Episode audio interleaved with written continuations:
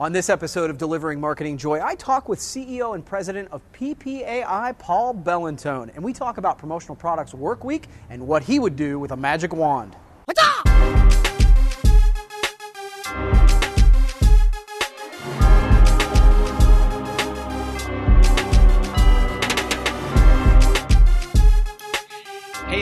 Welcome to another edition of Delivering Marketing Joy. I am super excited this week to be joined by the president and CEO of PPAI, a return guest, my main man here, Paul Bellantone. Paul, thanks so much for joining me. I appreciate it.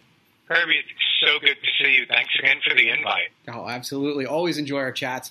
And we've got some big stuff coming up in our industry, and I really wanted to, to just get a chance to chat with you about it.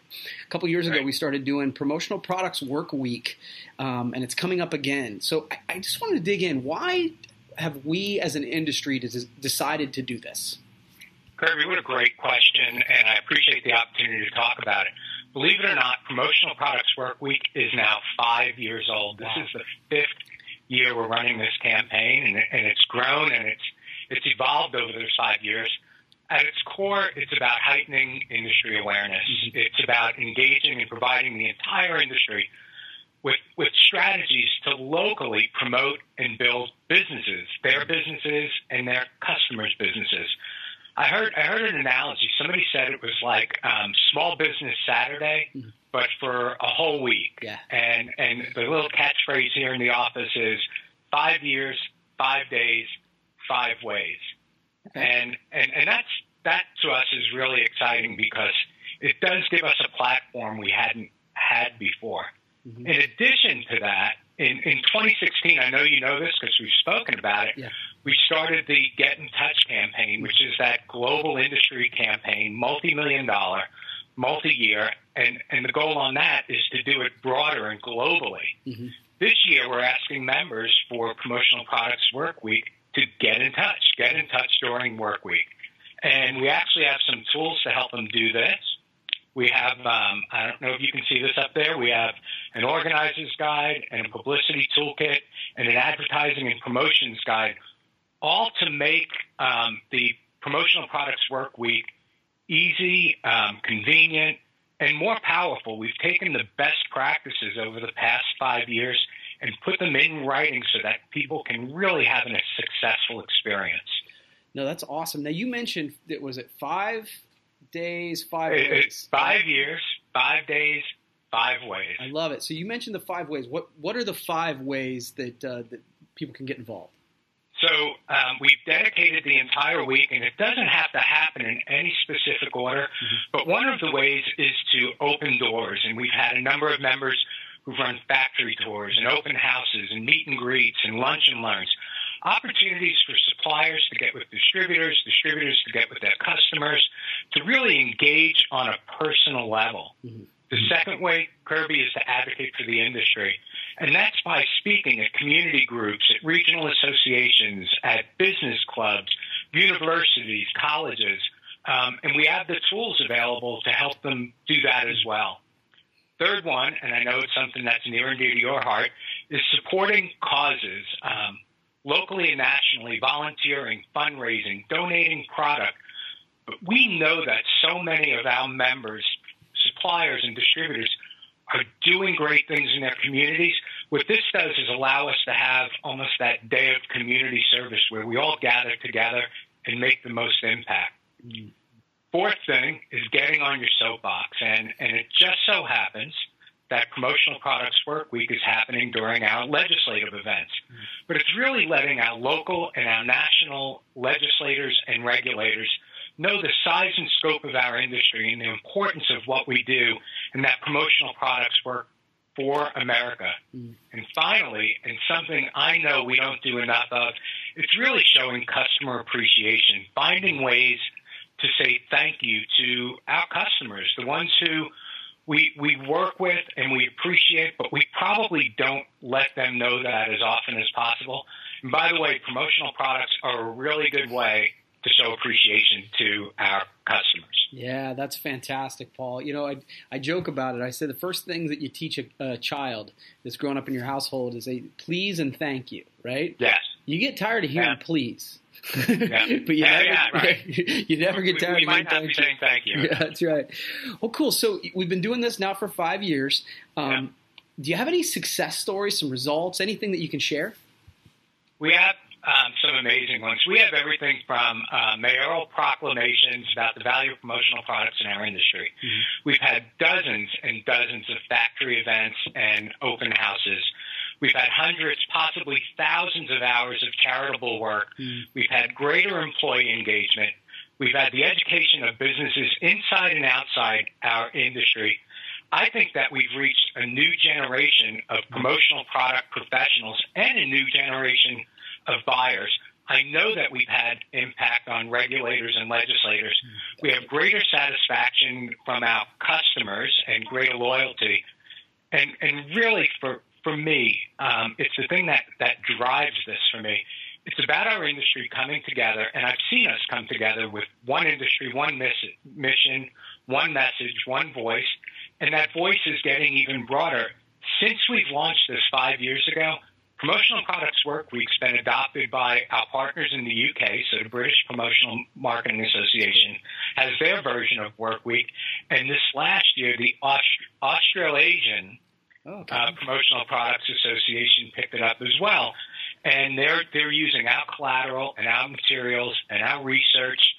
Um, I, I would say that Kirby, that if we didn't have Promotional Products Work Week, the board and the membership would not be supporting the Get in Touch campaign. Mm-hmm. They see that we can do it at a local level. Mm-hmm. And then it was, hey, now we need to juice this up and really do it at the national level. Mm-hmm. And I, so I think those are just some of the successes.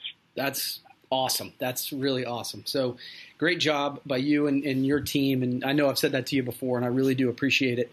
Um, so one of the things I, you know, you and I have been on here a couple different times, and so I always try to come up with different questions. So this last one is one that I was thinking of for you. If you could wave a magic wand and make a change, what would you like to see all the promo partners in our industry uh, be better at? What, what would, how would you improve the industry? Well, we try to improve the industry every day, and we do it through education and facilitating transactions and stuff. But if there's a magic wand, be that our members and, and our professionals um, have a sense of confidence about what they're doing, that they're they're actually have have incredible and profound impact over local businesses and national business and global businesses, not just helping them grow, but protecting their brands.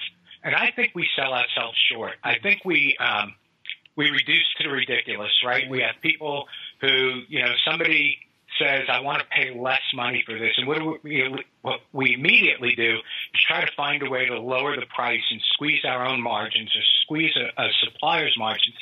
Instead, Kirby, I think that we need to be able to talk about what we do. Is no, we well, everything that I'm doing for you has a value, and and here's the cost per impression, here's the research that says this is going to work, and and here's the power of what these products do.